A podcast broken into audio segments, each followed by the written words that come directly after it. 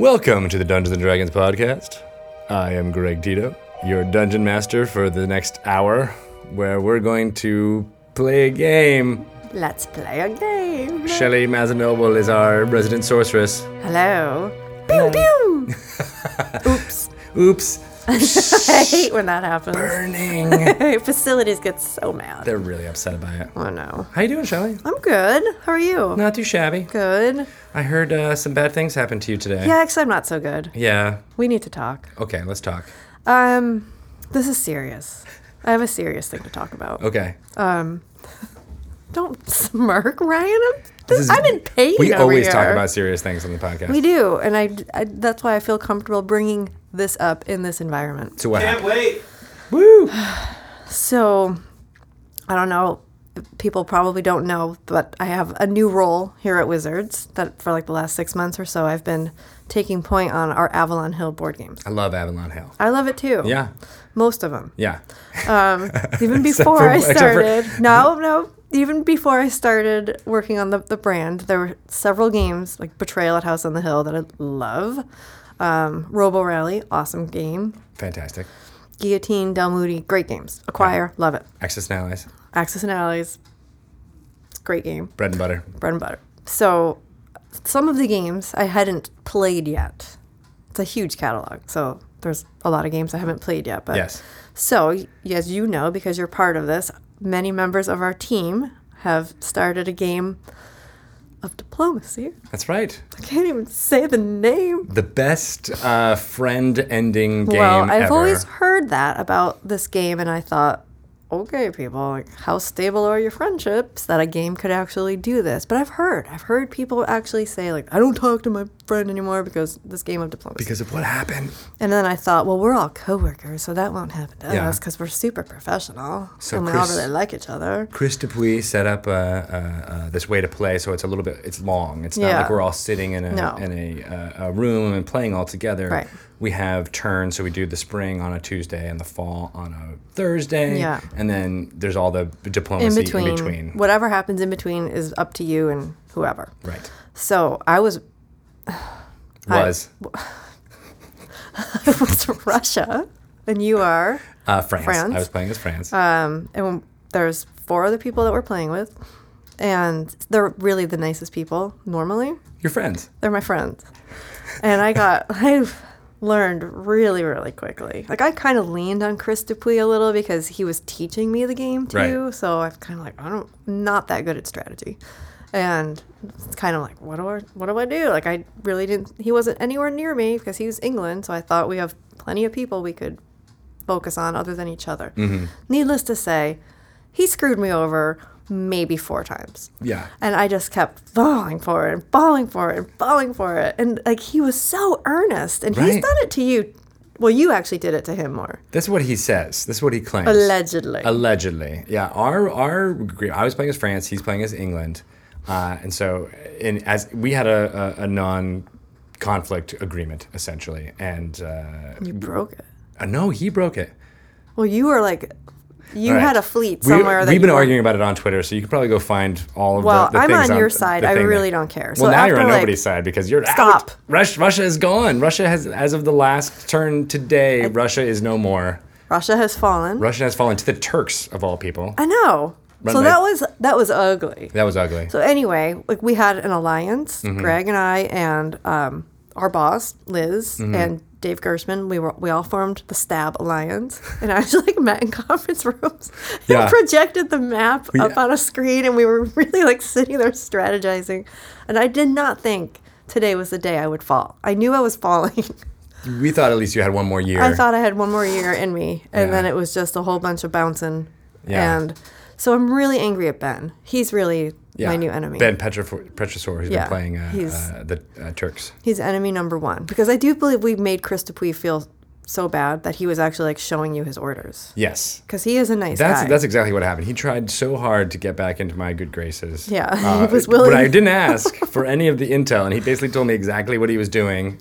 So far, to show me the paper that he had written his orders down on, and I was like, "I'm not, a, I did not ask for this, and and I'm going to use this against you now." and this is how dumb I am because Ben comes running up to me last Thursday or Tuesday. I don't Right, even know right. when. And he was like, okay, okay, we're going to work together. I'm supporting you. I'm going to help you get Chris out of Russia or England, you know, out of Russia. And I'm like, oh, really? Like, you want to help me? That's so sweet.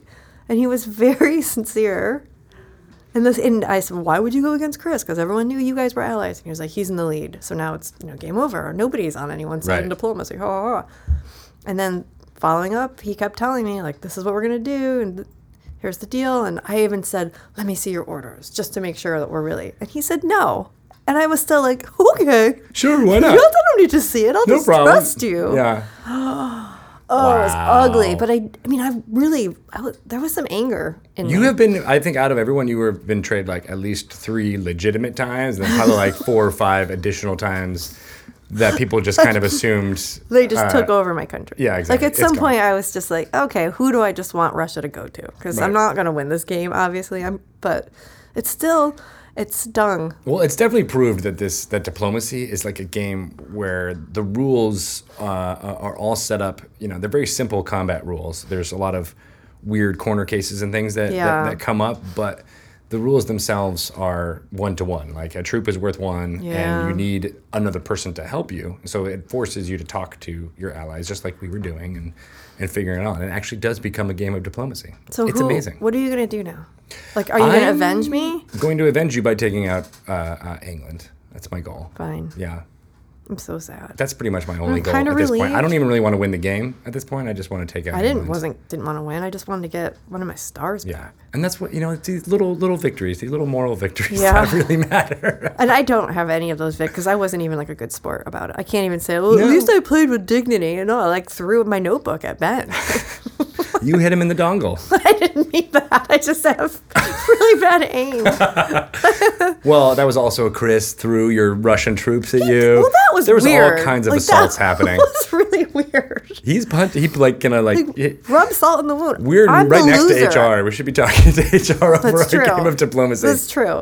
nice. Yeah. So anyway, Well, we're gonna start writing it up uh, uh, on the Avalon Hill Twitter a little bit. At least we're showing some pictures of, uh, of our well, of our Wizards game. I have been just showing a few little things on our Avalon Hill Facebook page. Oh, so please Facebook page, join too. us there if you're not following us on or liking us on Facebook. Yeah, like give them a like on Facebook. You can Yeah, like, follow what's uh, happening in this crazy office game. Well, I mean, not anymore because I'm not talking about it anymore.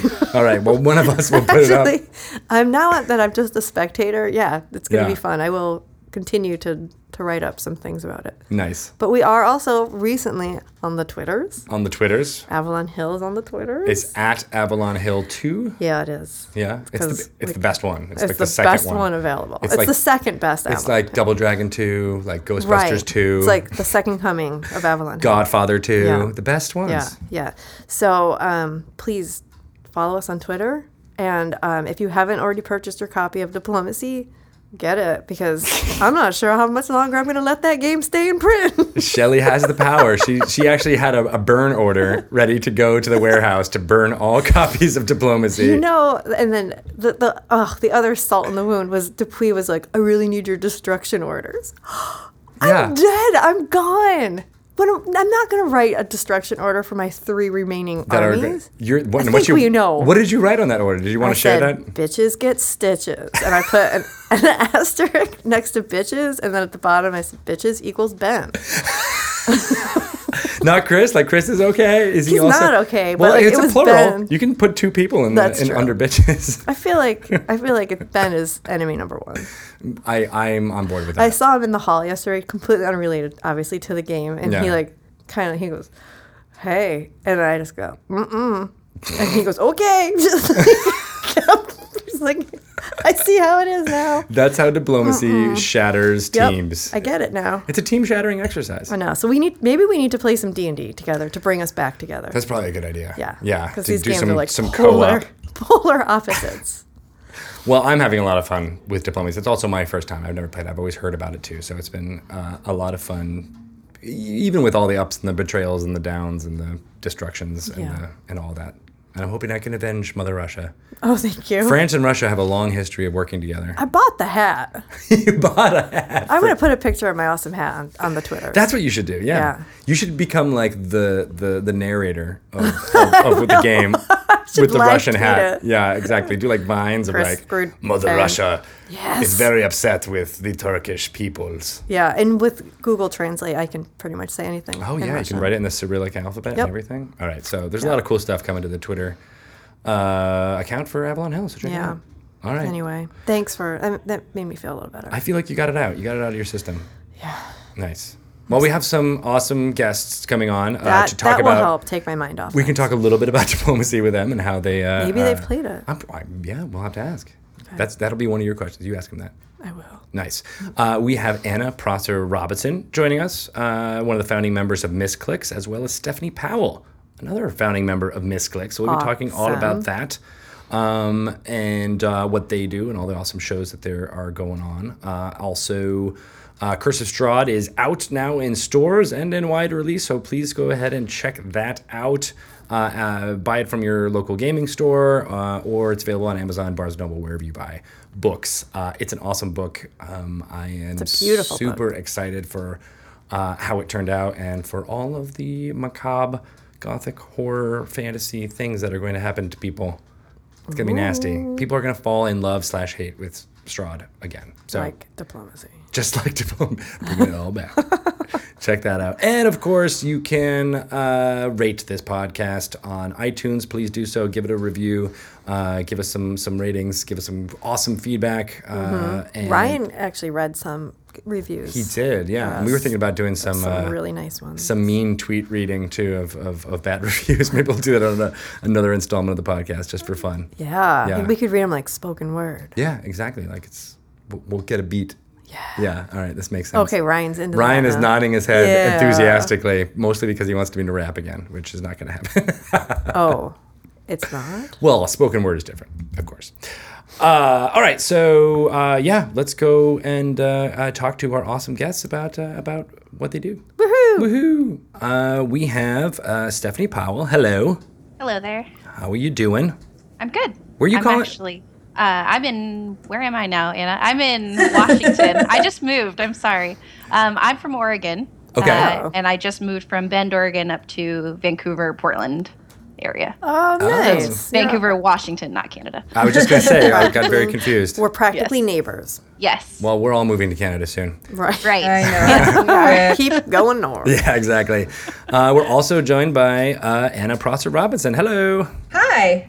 And you're I am joining you from the Twitch offices in San Francisco. Oh, lovely. Sunny, sunny San Francisco. I was just in San Francisco a couple weeks ago, and it was 70 and sunny and gorgeous. really. And you know what's crazy is today it's drizzling and gray. Oh, It's yay. just it, I like the variety though. I like that Yeah. San Francisco can never quite make up its mind. No, I love it. It's a beautiful city. It is. It's one of my favorites. Uh, so you guys are the uh, two of the founding members of Misscliks. Yes, we are. So, uh, well, we're gonna get. Well, I want to talk about your history with D and D and like where you first started playing. But uh, as a way of introduction, uh, why don't uh, you, Stephanie, tell us what what is what is Misscliks for people who, who who may not know about uh, all the lovely stuff you guys do. Sure. Um, so Misscliks is essentially an online community. Um, it's a group of people, a group of community leaders that have come together. Um, and our main goal is just trying to make the internet a better place um, for everyone. And right now, um, a lot of what we're doing is focused on on taking care of women in our culture, um, just because we need a safe space to co- safe space to congregate. Um, and that's kind of how Misscliks was born.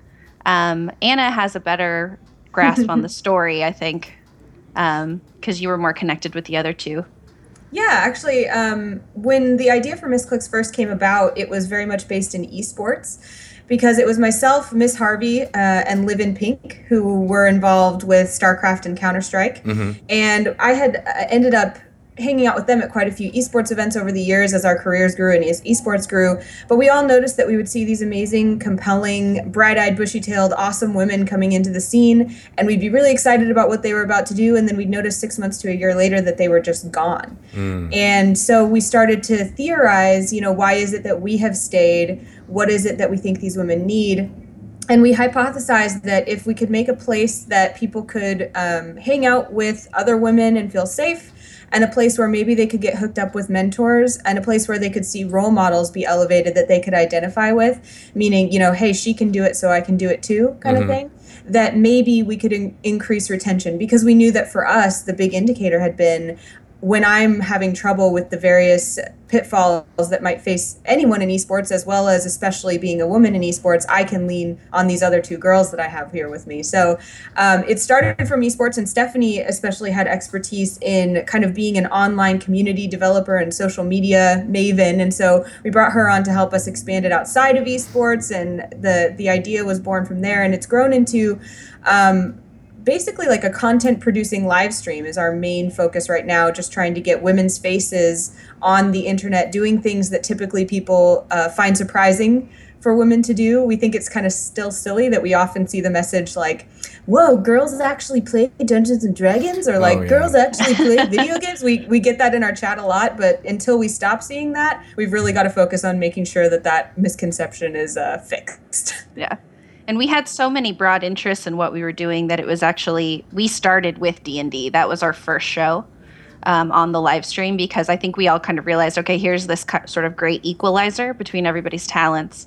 You know, this geeking geeky culture, you get to kind of take everybody from all different backgrounds, put them into role play, and it ends up being, you know, just a ton of fun. So Yeah, and it sounds not. I mean, your your your your founding principles are not unlike what makes a D and D group work. Uh, exactly Right. Is you know everybody supporting each other for for a common goal. So that sounds awesome. yeah. yeah that was definitely what drew us to d&d was uh, that it was that really good starting place to be whoever we wanted to be and then and tell tell stories through a medium that was not us standing on a soapbox and preaching our ideals Right.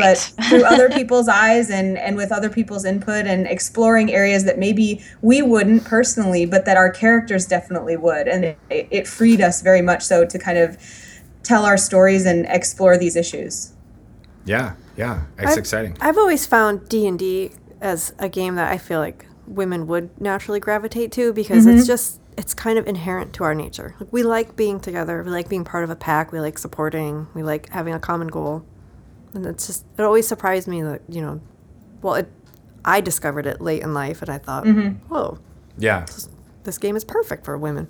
and you can say that about humanity in general too. You know it's like we we love to be creative together and, Yeah. and be freed from our everyday you know restrictions or inhibitions and d&d allows us to do that Yeah, I mean, ever since from being a very young age too. That's just well, mm-hmm. children in general are natural role players, but you know, I remember as growing up and really being very into the make believe games and taking on different roles, and much more so as my brother kind of gravitated towards the sports.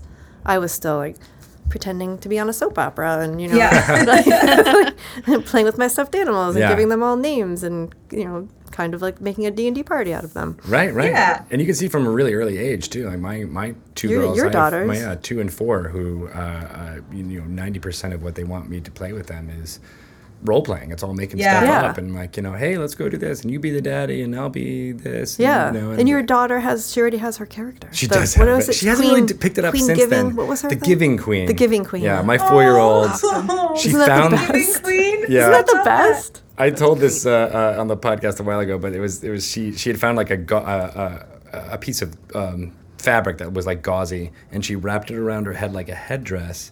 And then she took on this affectation I've never seen her do before or since. Like she hasn't really done it since then, but I, I, she like talked in this really elevated, you know, what she thought of as like an English accent speech, and was bowing and said, Oh. "I'm the giving queen," and like kept like bestowing her toys to everybody in the room. I was like, Oh, "Oh my gosh, this is amazing! You're like so primed for D and D." I know. So at what point it's like stops? Like where where do these girls stop You know, playing? And I have talked to so many people about this because I feel like I, I actually never played Dungeons and Dragons until later in life, like my mid 20s.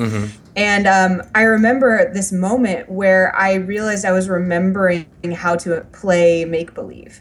And I, I, somewhere along the line, like you were just saying, forgot how to just sit down and and and be somebody else and enjoy that for a lengthy ex- period of time and it has changed how i think about problems it has helped me be more empathetic it's helped me be more creative at work so i i can get on a real a real good talk about why dungeons and dragons is an important thing for an adult to do to be successful Yes. yes. Yeah, but then you're right. I think also, I mean, uh, as far as you know, uh, formative kids, as you know, and, and, and, and girls especially, you know, I think that's what you got. What makes what you guys are doing so important is because they can see other people doing it. They see other people like them doing it. Yeah. And it doesn't become, you know, and it, there's no there's no stereotypes or stigma uh, attached to it because it's just, oh well, yeah, people like me can do this too, and it's just, Yeah. yeah. that's one of our biggest goals too with um, the, the the women and, and men that come onto our show is we try we're, we're you know we're, we're not quite there yet but our goal is to really try to have representations of all types of people um, and not you know ultimately our our chat knows and i mean we still get the few bad eggs here and there like they know that our main goal is not to focus on anyone's appearance so when you come in and say hi, talk about the game, talk about what we're doing, there's no need, male or female, for you to tell us you want to marry them, you know, or anything. I, I won't even go into the worst. We all know what it's like. Yeah. Um, and you know that's our goal is we've we've kind of made this a standard and so it's you know in the beginning like i spent a lot of time in twitch chat banning a lot of people um, and it's to the point now I, are we four years now anna doing this is I that crazy I, I was trying to figure it out because I know i think it's like think we're almost three. four I think it's Okay. three. But It feels it's been quite a while that this has been developing for sure. but we're at the point now where our chat is you know kind of self-sufficient. We don't have to really watch them all the time. They kind of know what to expect. We've got those great moder- moderators. And so when new people come in it's just you know it's not fighting on twitch like you can find in some circles. It's like hey that's not what we do here. Um, and then that's about it. And people either leave or they hang out um, Yeah, yeah, But- and I, I've, I've noticed that in other in other communities too. It's it's Mm-hmm. I think the, the there's there was this pervasive uh, thought to not read the comments or, or not ignore or to just ignore when people are are are, are acting in a certain way. Um, And uh, what I found is what exactly what you're talking about is like having just having a little bit of hey that's not that's not appropriate and this Absolutely. is why um, can can really have a profound impact on people because they don't even really realize many of them don't even realize what they're doing. And, Right. And, it's also how- not the reaction they maybe they want a bigger reaction than like an adult reaction of like, no nope, Yeah. sorry, not appropriate. Yeah. Oh, that's. I think that's been the main like thing we've learned over time is if you're just really upfront and forward and not mean yourself and more informative. At like nine times out of ten, honestly, people are like, "Oh, sorry, I didn't know that that wasn't allowed," because they think that they're being like twitchy. Yeah. You know, and and it's you know there's a code of conduct within every channel on Twitch, and um, ours is just a little bit more civil. So uh, you, you mentioned how uh, you know uh, Anna is in San Francisco and you're in uh, now in uh, uh, Vancouver, Washington. uh, and then I, I imagine a lot of the other the other two founders are in two different places as well. They're in correct? Canada, Both yeah. in Canada. That's right. I knew it was far flung. so, what's it like running? I mean, you, I know you guys have uh, uh, other, other people and other other minions doing all different things. So, what's it like running some kind of a community like this that's far flung? Um, so to it's super easy for me, um, but that's because I'm also the community manager for Roll Twenty, and Roll Twenty, our entire company is virtual as well. So I'm I've already been doing this in both ways, um, kind of for a long time, and I work from home, so it's awesome. And Anna Anna actually and I both come from. We've both been doing kind of gaming stuff forever, and Anna worked at home and managed a long distance group for a long time um, with EG stuff, right, Anna?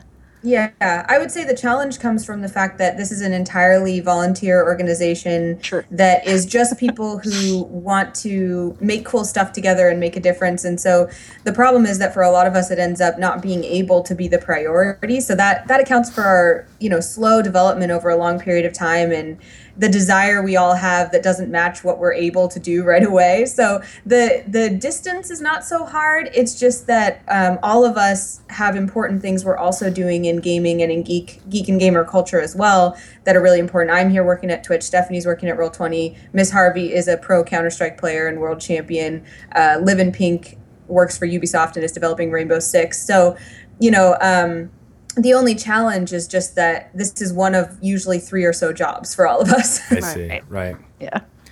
That can get tough. There was definitely Yeah. a point in my life where I was, you know, doing theater, well, had a day, do- day job, and then with writing about games on the side, and then you quickly get Yeah. super Got to frazzled. prioritize. Yeah. Mm-hmm. We have a really good support structure underneath us though, and I think that's the most important thing is we've had over over the course of three years or whatever, we've found um, people literally just volunteers through the internet. We've never we never met any of these people in real life unless it was at conventions. And so we have like, for example, Rob, which what's his new title, Anna?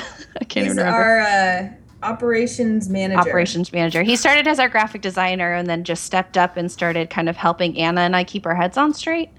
Um, and he it's all volunteer, all of these people. And so we we've gone from having talent to having actual business structure, all for the sake of wanting to further having more women in our industry. So And it's really cool because ultimately our goal was to have a structure on which other people could build the content that they wanted to produce. Mm-hmm. So someone could see, like, I see Misscliks having a, a chat that's built out. They have uh, social media that I can use, and they have graphics that might be able to help me. And so I want to put my show there so that I can add to the voices of these role models. Um, and luckily, that's starting to happen. We actually only have one day per week that we don't have shows now on Misscliks. It's very exciting. That is exciting. So, uh, you know, and, and you guys are also appear on other shows and other streams uh, Mm-hmm. as well, right? That are not necessarily, you know, under the Misscliks banner. How do you how do you choose which ones to join, or or, or you know, i mean, obviously, if you've already spread thin with with day jobs and volunteering here, how do you even find the time You probably get more offers than you have time to actually do these. I things. don't really, um, but I'm, a, I'm Well, more you will now. the scenes. you will now. I'm a I'm a behind the scenes person more so, but um, the only things that I've really done are like um, Roll Twenty has its own role playing content with Adam Koebel Yeah. as our games master, and I used to be on a show with them, but um, that was like I was doing it during my business hours, which is why I'm no longer doing it during my business hours. um, but then the only thing I've ever done, I usually guest star on a lot of our role playing content for like a day. Um, but for, like I said, for me, it's a little different because I'm not. Anna has a third career essentially, um, working in esports, and so I just sit at home most of the time and. So You're a quadruple threat, Anna. Uh, yeah, I, I mean, my days are I work full time at Twitch. I help run Misscliks, and I do a lot of on camera work, mostly in esports, like Stephanie said, but for other things. And then I guess the fourth piece is kind of this activism that I've taken on in trying to study and, and improve inclusivity in geek and gaming culture. So, um, in answering the the question, how do I choose which shows to be on? It's usually a measure of, okay, do I actually have any hours that day? and then if I do have some, um, what is the benefit of, of doing this show? And usually that benefit is me asking, like, does it further the causes that I'm passionate about? Does it further what I'm trying to do in my career? And so actually, um, I'm sure that you know you don't mind me mentioning this that we're actually going. I'm going to be joining the new Dice Camera Action show for Wizards of the Coast, and that was one of those shows. The same thing where it was like, it's technically in the middle of my full time workday, and you know I probably you know I actually also have Misscliks D and D that same exact day, directly following that Dungeons and Dragons show.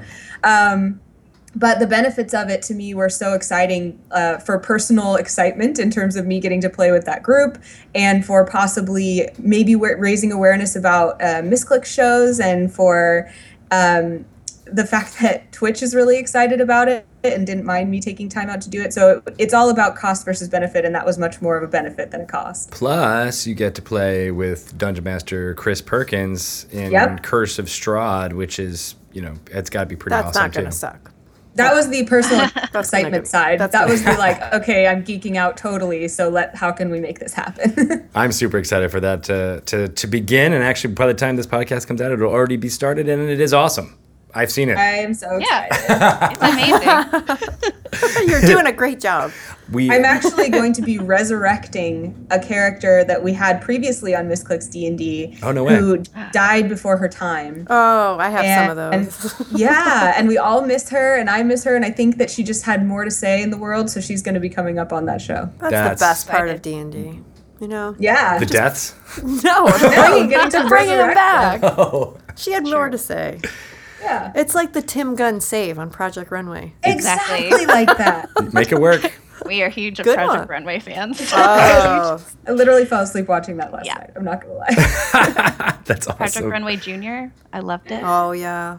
Those kids, So- my God. What is the character though? Now I want to know more about this character that has had more to say. Yeah. well, I You can spoil I, it now. this uh, will be after it airs, right? Yeah, That's true. it, it's been after the show, so it, it won't matter. So her name's Yep. Evelyn.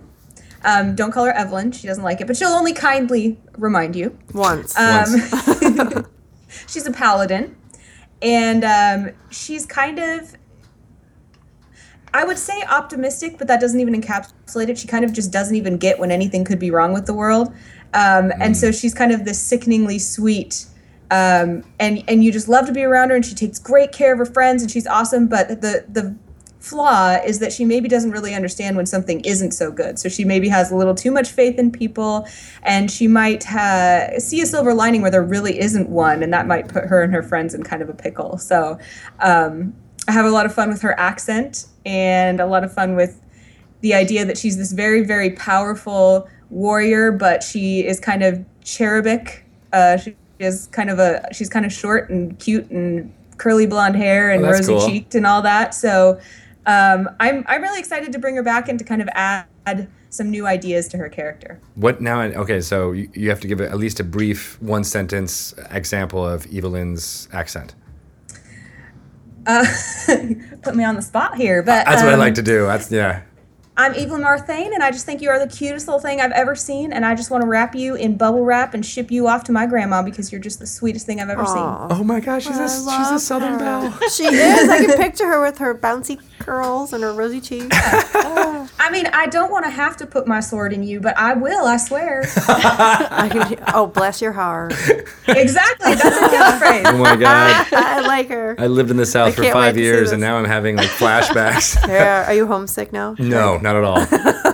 Yes, the bless your heart was the perfect thing because that's a Oh, phrase bless that your is heart. only spoke without irony in, in the southern states. It's so funny because bless your heart is one of my favorite phrases, and my grandmother used to say it to me, and my family is like long, long time from Oregon, and I have no idea where she got it because no one else in Oregon says it except her. So it was kind of an homage to my little warrior grandma. Oh, Oh, your little cool. warrior grandma. Amazing. Anna has the coolest grandma in the world. She's a She gamer. actually plays video games. Yeah, Nice. She introduced me to video games when I was a kid. We used to play together. What did she used to play? She actually has, in almost mint condition, an Intellivision console, Ooh. which was the lesser known uh, successor to the Atari. Right. And it has a lot of the same games. So we used to play, she called it Donkey Kong. and um, and Lock and Chase, which was a knockoff of Pac Man, Yeah. and Night Stalker, which was both of our favorite. And we used to play that into the wee hours. And it was like I had TV restrictions, I had outside time restrictions, everything when I went to visit her, but there were no video game restrictions because Oh I would just play with her. That is awesome. I love that. That is the coolest. yeah, I want a grandma like that. Who got? Did we talk about how you you guys got into D&D? No, we didn't. We skipped over. Let's do it. Let's do it. Did your Um, grandmother introduce you to uh, Dungeons and Dragons too? I, no. Or yeah, go ahead, Anna. No, no, Stephanie, go. You're be- Ann- sure. Anna's been talking too much. Let's let's, I let's know, go. I, I, it's a fatal flaw. that's your that's your your. I you know, like hearing her talk. That's the difference. That we is- are, we're good partners. So. um, no, uh, so my my D and D history is is is generally an adult thing. Except I did my first experience. My actual first experience was my brother and his friends playing. Um, when we were like eight and ten or something like that, Mm-hmm. um, and it was a. I remember it being a lot of fun, and I. It's one of the few. Like I'm 31, I can't remember everything when I was a kid. At this point, I'm losing it. Um, but I. That's one of my more solid memories of like really enjoying that, and um, and then I. I totally went the sports route myself. I was a professional rock climber when I was a kid. Oh no way, that's Um, cool. Oh I'm from Bend, Oregon. Smith Rock Oh, is okay, right there. Like Okay, I don't just. think we had that when I was a kid. Yeah, no, it was a. Back I in my joined a team. It was a big thing. But um, so I did sports all the way until college, and then um, and I played video games forever. Anna and I actually met in college, um, in 2006, and so we played Mario Kart or no Mario Party on GameCube for like two years Mm. straight. And then uh, when we started this business, it was like, okay, we're gonna do D and D, and I was like, okay, I'll give it a try. Um, but my first live game was actually Nimmergeist, which is on YouTube, which is our fifth edition campaign that we did for Misscliks. Yeah, yeah. So I I had been playing online through Roll Twenty for like a year, and then I finally uh, got to do that 5e campaign. That is So- pretty cool, and that is that is the uh, show that had the artwork by Jess Timmons, which I was Yes. we had uh, uh, just talked to last week. So very cool. Awesome. Yeah. And so Anna, how did you how did you first get your uh, uh, feet wet with Dungeons and Dragons? Well, I mentioned that it was unfortunately a lot later in my life. Um, I would say that I had done a lot of role playing fun stuff even as a kid. You know, we'd make up plays and play king and queen or whatever it was. So that was something I really enjoyed. But I didn't get into Dungeons and Dragons until Live in Pink was part of JP's role play, original role play show.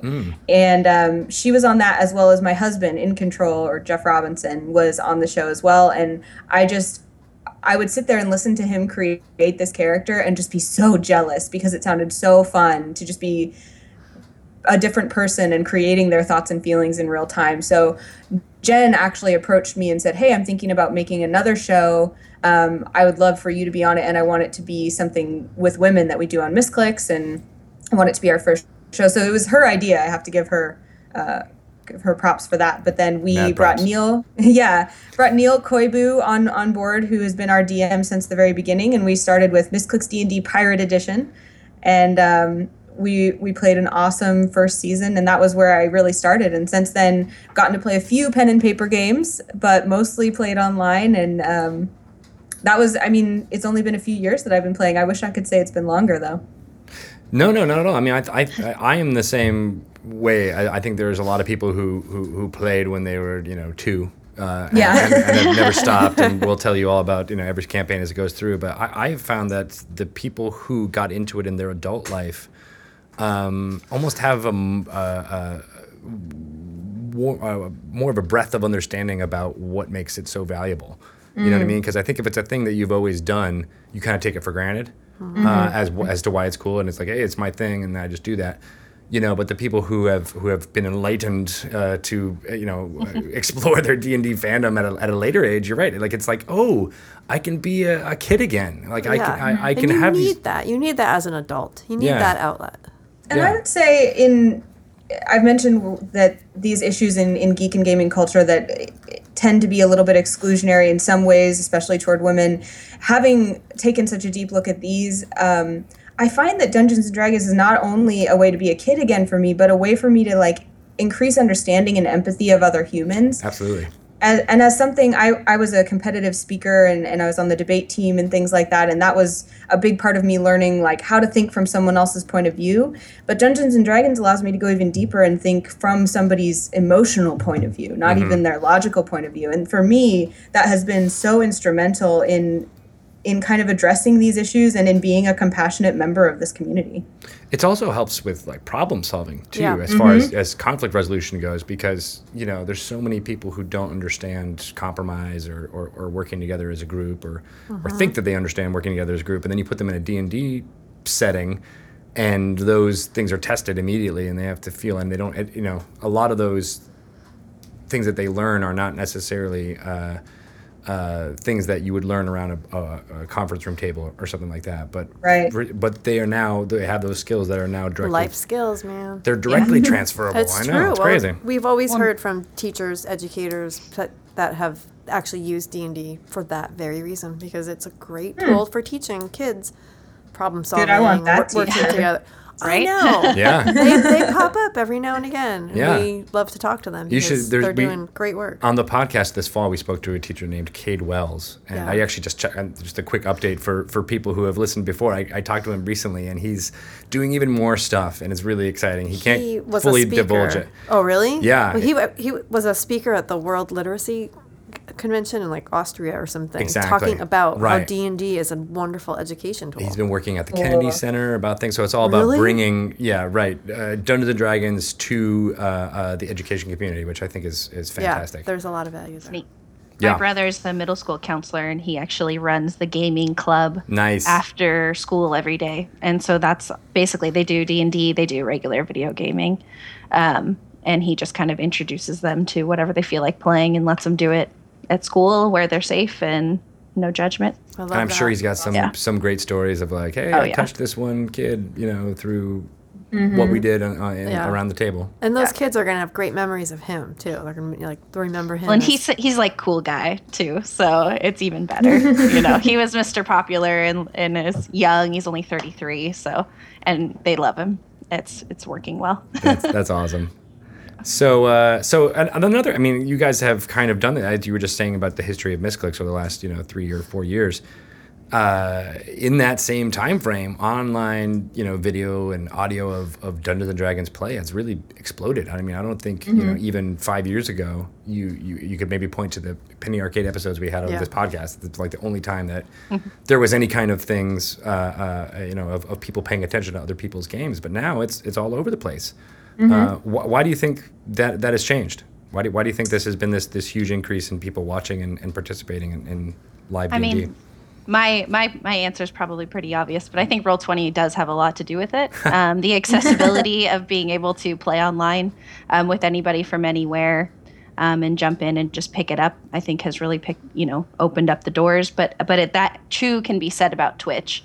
Um, you know, we when we started doing it, there weren't a lot of people involved, but the fact that technology is changing and it's making it easier for people to go online and kind of broadcast themselves just doing this um, you know i think it seeing everybody having fun you you know in the the d&d um, gm dm community is very uh, tight knit i would say. Like we've definitely been on a lot of other shows. We've had other people on you you know you see people who come on shows where they usually get way more people than maybe their regular viewers um, stuff like that so um, I think I think I would blame technology really at this point. um, Stupid I think- technology.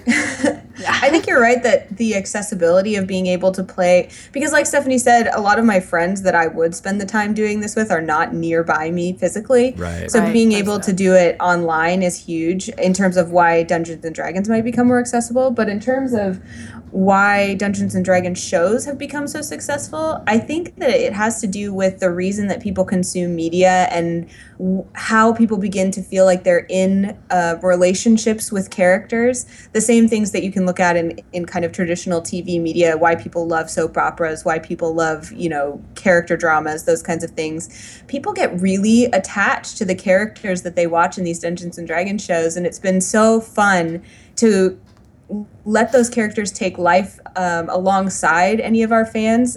Uh, I think of December, who was my first character in our first Totally. show, one of my longest lived, and she was kind of a basket case. She was kind of just like lost, and she had been raised by this cult. It, it was a whole thing.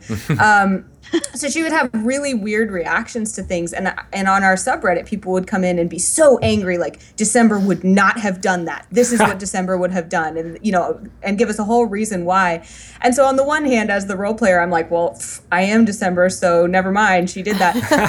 but on the other hand, uh, it was really cool to see people feel like they knew her almost as well as I knew her and and kind of get attached. So I think that in especially this geek and gaming world where it's all about fantastical stories and adventures and we want to get to know these characters and see through their eyes i think that's what makes d&d so exciting. And then the fact that someone can reach out to me as the the vessel of december and say like why is she like this? And who is she? And what would she think about this? I think that's really fun for creators and gamers hmm. And you've touched on, on, on another thing that made me think. You know what? Uh, what? How, what is the role of, of, of the audience in, in something like that? I mean, is is is you know you were, you were just saying how you know you, you felt like they were contributing to Mm-hmm. you know what you thought of as your character, but like you know how much does that amplify or or you know, yeah, it, change? it inform your your decisions. It's true. It's interesting because when we play D and D, we're you know my character and private I are very, we're very insular, and it's just me and my character. And Right. you know, Greg might reach across the table and go, "That was so dumb. Why'd you do that?" I would never I would never do that. just as an example. but yeah, it's true. You have a whole audience that's now invested in these characters and Mm-hmm. feels some kind of ownership, I guess, towards them. So does that inform how you play the game or parts of your to an extent like we there, we definitely have had episodes in the past where we said we're doing character creation and we want you to be involved. Like that's definitely Oh, that's a tool cool. a tool that we would use. Um, it kind of depends on the show really be, a lot of the times what our audience more ends up being is stat keepers. Oh, um, and so that and that's a lot of fun for them honestly. Um, we have uh, is it mark Cutley, who um, forever and i think he's still doing it I think he's still doing it. Uh, making stat pages for like literally everything that we did in show, um, and so you end up getting influenced, but mainly they're just like your memory because the our our talent our talent is so busy in real life, and a week goes by before they play again. Half the Yeah. time they can't even remember what's going on. Oh gosh, yeah. Um, so that's that's actually kind of mainly more where it goes. But I think we've in the past, I think we've told people to to not really pay attention to chat, mainly when they're problem solving, because Mm. we want our our cast to figure it out on their own. oh yeah, that would be really Yeah. disastrous as far as like, well, let me check the chat and see what they Right. think we should do in any given situation. Oh, fireball, let's just do it. But Anna, you can contest. I'm sure, like the the time when Jen got in that box, and it took Oh. like three hours to figure it out. Oh my gosh. So that was a I, time I definitely want to like- answer to this question, but this is a really good story. Tell us. yeah, right. Do tell. Uh, so live in pink jen and i um, our characters got caught in this temple of some kind you know we tripped off some some trap that closed this door and then we were locked in this thing and, and our dm neil was like well I, I hate to break it to you guys but um, unless you get out of this you're dead like there's no there's no escape or anything. And we found out that there was this like seven inch um, opening, like a, I don't know, like a door was open seven inches, and and Jen, as a halfling, could fit through it, but the argument was that my elf could not fit through it, and we spent at least an hour debating, researching, taking feedback from chat on whether or not, at my weight and height, being an elf, my head would fit through that crack. and and so it has become one of the greatest arguments and debates in our uh, in our show. And i guess i guess that would feed into my answer to that question which is kind of like the chat not only keeps stats but also is kind of part of like the celebration of things with you. If my character achieves something or does something that i am really proud of or that i think was right or whatever and the chat will be like yes you have triumphed and or come up with like a meme about it or a joke about it it's so much different than me just being like yeah i rock by myself you mm. know and having them there to to celebrate it but then the flip side of that too is that it does put a, another layer on Dungeons and Dragons, which is that I have to be thinking all the time about not only is this fun for me, but is it entertaining for people to watch? Right. Which means that sometimes when maybe you just want to have a three hour long theory crafting about what you should do with this red dragon, really the show is going to suffer if that's all we do the entire time you know so we have to think about are we going to get some battle for people who like that kind of stuff are we going to do some really good role playing have we spent too long trying to solve this problem because we will lose viewers and people won't be having fun Right. um, so it adds a whole different layer to just like playing for fun Yeah. Decision clock. That's what I was trying to think Yeah, of. this whole decision clock. We had a decision clock. If they Yeah. took too long, we would just start in the back end chat. Hey right. guys, make a decision. Just do It's it. Over. Ugh, Yeah. too stressed. She, you left the best part out of that story, Anna, which was Anna Oh, getting up on, live on camera, putting her head in between a door frame, and then measuring it to prove to everyone. I did. I meant to share that part. But yeah, I, I brought my webcam with me to the bathroom door that's not too far away and, and a ruler and showed everyone on webcam how wide my head was for proof. Oh my god! But but you weren't an elf though, right? Right. So then it's Yeah. extrapolating what is the elf head. Uh, Uh-huh. Just a little bit of mouth. All right, now I gotta go talk to Chris Perkins and find out what the actual measurements. Maybe it's actually the art team. I need to talk to Richard and Kate and find out. Uh, They know. They, That's they, I bet they know. They know the answers. Which is, I'll tell you what we came up with. You can help us confirm because I'm human and my elf was a little bit more slight than me, and we figured that a s an elf head might be a little more dainty than a human head. So we figured that uh, a comparable human and elf might have an elf might have a narrower head. So you can have them confirm that for us. That I mean that all uh, based on all the art that I've seen, that makes sense. But yeah, Right. you're right. All right, we'll we'll get to the bottom of that and get back to you. Right, that's important. Nice. Well, I mean, you mentioned some of it uh, of this, but you know, uh, this is something that I've always toyed with as, as soon as I started doing you know online D and D. You know, a few years ago. It's it's it's that showmanship of of making sure that the stream that you're running is entertaining for the people at the table, but then also entertaining for you know potentially thousands of people. Uh, what would you, what advice or what kind of you know uh, uh, answers to specific challenges would you give to people who are thinking about starting their own online group? I think my biggest one is um, think of it more like a podcast, even though it's going to be visual. Mm. Um, because honestly, I found, at least, and this is just me, but I tend to watch these role playing shows just by ear. I have them on in the background and then I do my job. Right. And I feel like that's a lot of what Twitch is sometimes. And so if you're not, um, you know, while visuals are really great and they can, you can definitely, you, you know, utilize your resources and make things pretty online. I think you also want to focus on having an engaging story, whether somebody's watching or not. Yeah, I think that's true, and I've gotten that feedback too. That a lot of people like to listen while they do other things to our show. Um, I think making decisions a little bit faster than you normally would in a D&D game is is a bit of advice that we had to kind of learn over time. Um, although I hate to say that because it's really fun to really work out problems together, but I think that's something that we've learned. And then also thinking of um, ha- having the DM think of things in terms of like episodic content is really important. Hmm. It's sometimes really difficult to think of how what will we achieve this particular show and how can I make sure that all of that happens in 3 or 4 hours or however long the show is as opposed to like I'm going to set the adventurers free and see if they find this thing. Um, and so it has to be maybe a little bit more manufactured and not so much railroaded as just like, okay, I know if they go to this place, then we're going to do this today. If they go to this place, we're going to do this today. And if they go completely off track, I'm going to make sure that they run into something to fight. You know, you know, Right, that will have a good ending point for them, right? right. Exactly. Well, that makes sense. It's a lot Um, of pressure. But it is a lot of pressure. As, as a It is. DM who has done this, Yeah. it is a lot of pressure. Now, the other thing too that's a lot of, a little bit of pressure for all of us is that if you're on a D&D show, you want to give people time to fall in love with your characters like we talked about and you want to make them feel like they're their own. So you need to have those characters survive for a while. Right. and as a player, you can't just like, run headlong into situations where your character might die because you might get in a situation like we did with with uh, Misscliks D&D where we had two or three seasons that were only like 2 or 3 weeks long because we just kept dying over my and over, like party wiping, and and that was really bad for our viewers and bad for our our uh, viewership and everything. So um, we had to learn as players to be a little more cautious, and we had to work with the DM to be like, okay, uh, please signpost for us if we're about to be really foolhardy, you know.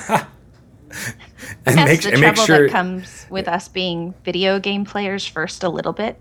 Yeah, is is we all kind of like we're we definitely are all a little rooted in video games so it tends to be like well you know my diablo barbarian could run it you know what i mean and you yeah, just kind of figure click it'll away work out and I'll be fine. yeah i try to always play brute characters because if i don't that's i just i feel the need to rush in every time Which is good to have one or two characters like that. Right. But uh, having an entire party who's like, yeah, sure, Yeah. we'll go fight that dragon at level three. It'll be fine. Yeah, exactly. can be tough. I can understand that, and, and I know what it's like having with the players who. I, I, I went in through this when I did the Out of the Abyss stream, where I feel like I'd given so many signposts to being like, "Well, you're gonna die Yeah. if you do X, Y, and Z," and they're like, "Well, let's do X, Y, and Z and Q, which will make it even more dangerous." And I was like, "Okay," but Well, somehow goodbye. kind of like Yeah. raising your children. it's kind of like raising your children. Like, sometimes you have to let them fail Just spectacularly. Signpost after signpost after signpost. Now, do either of you um, are you have do you do dungeon mastering at all, or are you mostly players when you guys play?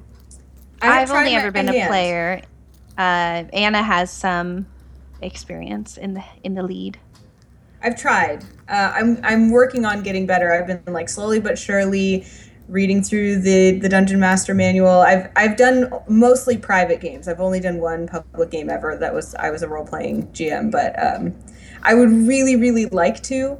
And especially, and again, you know, you'll hear us come back to this a lot because we're thinking about Misscliks, but we really want to show some women DMs in the space because there aren't a whole lot in the streaming space right now. And we're really excited that, um, I don't know if this has even been announced, but I'll just say cryptically that we do have a woman DM who is going to be bringing us a new show on Misscliks. i know because she was on last week remember Oh, That's right. Good. Okay, Yeah. good, good. Yeah. So D and D prophecy. Naja coming OT. Core. Yeah, yeah. We talked to her, uh, uh, and it's yeah, what the the premise of her uh, homebrew campaign sounds awesome. I can't. She, I was very impressed with because she hasn't been doing it for very long, i know and she yeah. just was like, "Yeah, I'm gonna, I'm She's- leading the show now." she's Let a pretty try." amazing person Yep.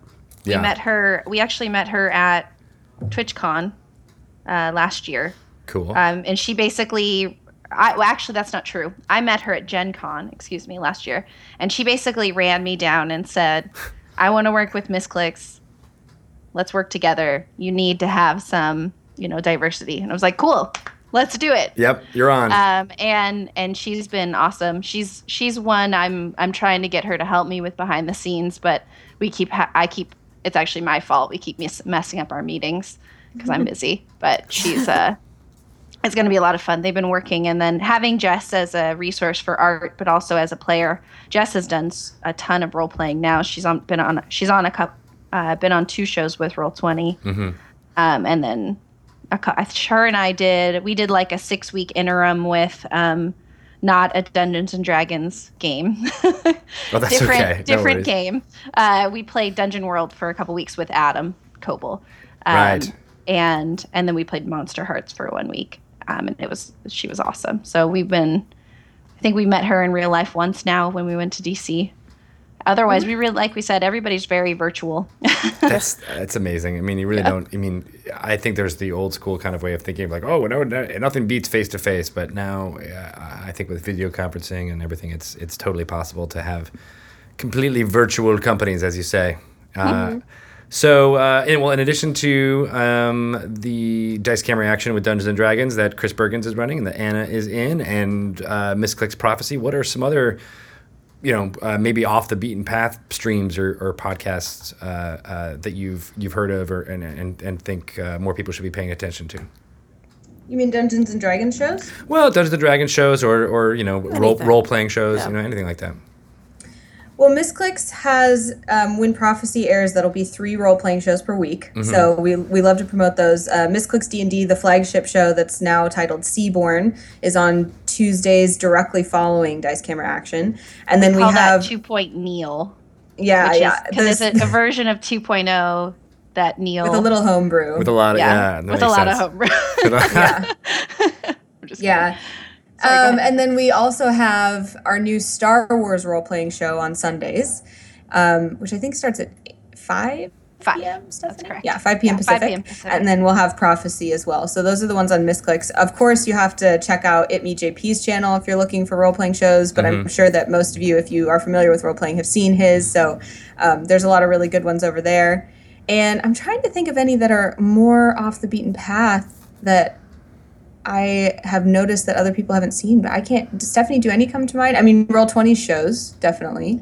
We don't have any d&d right now though so it's not a but we are doing um what are we doing we're doing mage the ascension 20th and uh, the burning wheel um, oh, you know, um, I do know another. Wax Steven puts on quite a few really good True. shows that are a little off the beaten path that people haven't seen. I think his channel is twitch.tv slash Wax Wax Steven. it is. And I've I've been on a few of his shows, and they are always so much fun. And I always wish I could be on more. And sorry, sorry, Wax Steven, if you're listening to this, that I'm busy like every She's Saturday. clearly very Yeah. busy. You've- He's actually one of our um, Roll Twenty has this program now where we're doing where we have Twitch ambassadors um, who play li- and live stream with Twitch content, or I'm sorry, Roll Twenty content on Twitch. And Wax Steven, um, Eric Vulgaris, and AP Gaming Real are the three we're hosting right now. So those are definitely good role playing channels. I can't confirm whether they're only playing D and D or not, but they're definitely role playing all the time. Well, we love we love all forms of role playing. Obviously, Dungeons and Dragons holds a special place in our heart, but uh, uh, I, I think it's all uh, part of the same wonderful yeah. family. Well, and that's the beauty of like the SRD five, right? Is Yeah. you get you get the the people coming out, and I mean Pathfinder basically came from you guys, right? is that not That's the rumor. I don't. I don't the know. rumor. I don't know. I don't know what the real I history is. the but you know yeah, it's, that's probably not. Uh, but no, you know what I mean. OGL content comes out and Exactly, exactly. So, you know, speaking of which, are you guys, uh, uh, you know, thinking about uh, putting up any content up on the Dungeon Masters Guild uh, from based on your shows? You know, from from character archetypes to backgrounds to things that you know might have been developed like over time on your shows, and then uh, uh, uh, putting up there. I think that might be a, a cool way to get more more fans looking at at Misscliks stuff. Yeah, I think um, I don't know if uh, I haven't shown that to Anna yet. Have you seen that what they're talking about, Anna? Only briefly, Oh, yeah. and, and did think the same thing that it would be a great thing for us to get say, involved I think we in. both sat there and stared at it and went, "Oh, this is this is definitely something we need to do." Um, but like I've like all things, it's uh, when will we have time for this? Right. But no, um, I think my goal for it would be to try to find. We have so many people volunteering and keeping track of that kind of stuff. Yeah, is trying to get one of our like a Mark, uh, our stat guy, to you know take take hold of a project like that. But yeah, that's Sure. definitely something we've thought about because obviously it's really more for us about like people coming and finding a cool community to come and hang out. You know? Absolutely, and I we definitely don't care about numbers that much. as far as your mission of, uh, of, of, of trying to amplify the amount of uh, uh, women who are who are creative, I think you know, I'd love to see more submissions to the Dungeon Masters Guild from women, essentially. So, you know, any way we can we can bring more attention to that and get be like, you know, because I know they're they're making up stuff. The DMs that are out there are, are definitely creating adventures and and and making really great stories. You know, so that'd be a, a fantastic way to to distribute that to everybody. Yeah, I love that. I love how Stephanie's like, we have so many volunteers doing this. and We have like three. So, so one of one of us one day will do that because I would love to see that happen. Me too. Well, I think we have other people who could help. Yeah. There's like 50 people in our Slack. Yeah, channel. Misscliks fans, if you're watching this right now, you could be that person. That's right. you can you can you can volunteer and, and, and join the the the brigade of uh, Misscliks uh, volunteers who are going to be putting stuff up on Dungeon Masters Guild. I can't wait to see it. That's right. Awesome. So uh, yeah, uh, do you? I mean, now's a good time to plug any kind of uh, personal Twitters or anything like that. So uh, yeah, Stephanie, where can people find you? Sure. Uh, my Twitter is Miss Avacyn, M I S S A B A C Y N. Uh, Wizards. I stole that name from you. Um,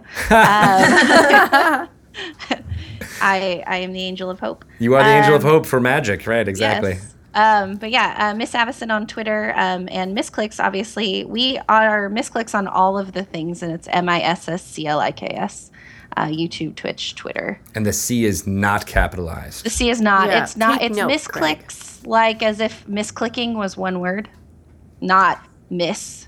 But even it's- I mean, it's even it's then- like a lady whose last name is Click with no C. Miss Click. S- Two of them. I don't know. It's really I need a M-I-S-S-C-L-I-K-S. There you go. What about one you, word. uh, it's Anna? one word. That's all that you need to know. You have It's so one many. word, and the first letter is capitalized or not, your choice. but the middle one is not. It's very. It's a whole thing. you can Google it. It's all. It's all the stories yeah. out there somewhere. Anna, you have so many Twitter followers, but I'm sure you're going to want some more. yeah, if you want to, Twitter is absolutely the best place to hang out with me and find out what I'm up to because I stream just about every day, but it's on a million different channels these days. So um, at Anna Prosser on Twitter, as, as well as just about everywhere except for YouTube, which is Anna Prosser TV. Um, Twitch.tv slash Anna Prosser is also there, but you can find me weekly streaming on Misscliks at least twice a week for Tuesdays and Thursdays, and then um, I'm on Twitch weekly on Fridays. And uh, this week, which will have been a while ago by this time, but we are going to be talking about the Dungeons and Dragons podcast, and you can find out all sorts of other cool stuff that will be happening on Twitch. So it's always a great idea to let me know if you know of cool role playing content that's happening so that I can talk about it on Twitch weekly. I love doing that. Oh, sweet. Abs- absolutely. And of course, Dice Camera Action uh, with Dungeons and Dragons is uh, Tuesdays at 4 p.m. Pacific time. Yep. Yep. Uh, so you can see Anna in all of her glory there, playing with uh, uh, uh, Chris Perkins and some other awesome, awesome folks. So Jealous. yeah, well, we'll hopefully we'll have some uh, uh, some guest spots uh, Oh, up, you know, in, in, a, in a few weeks. So I could bring back my one of my characters. I I literally walked away in the middle because I didn't know how to exit from my guest spot. So I, just, I literally just left them all on the top of a ladder and walked away. I think all that, exits I should be remember like that. that. you just disappeared from the call. I was like, where did she go? Hmm. And you just never came back. And that was the end of your character. it was like a trust fall that she was like, "All right, I'm out. we don't trust you anymore." Well, thanks so much, guys, for uh, uh, taking out the time to talk to us, and uh, it was great. And uh, I'm looking forward to hearing more. Thank you. Thank, you Thank so much for having us. Uh, so yeah, go and check them out. Uh, I'm sure uh, at uh, misscliks.com and all the new shows they have coming out. We just spoke to uh, uh, Naja and Jess uh, previously about the show that they're doing together, but they always have new uh, and wonderful programming coming out. Uh, so that's the place to do it. Keep up All with them. You can follow me at Greg Tito. I'm on Twitter. Ask me anything about the show or about DMing or Dungeons and Dragons in general. Where are you at? At Shelly Moo. Shelly Moo. You can ask her about Avalon Hill stuff. You can ask also- me about Avalon Hill. And it's also at Avalon Hill too, right? Yeah, that's right. Yes, two as two. Two. T-O-O. The, the no, the number two. Oh crap! Oh. Oh, no! Nobody's I meant gonna in addition, find in me addition now. to, I screwed it all up. Oh my god. All right. Well, you can also follow the official uh, Wizards account at uh, Wizards underscore D and D. Uh, Madame Eva is still reading her Tarokka uh, readings for you, so you can uh, retweet some of her tweets and get a daily reading. Um, and she'll tell you uh, amazing things that you should always follow and listen to. Always. Always. yes. All right. Thank you so much. Thank you. We'll talk to you guys in about a week time. Bye bye. Bye.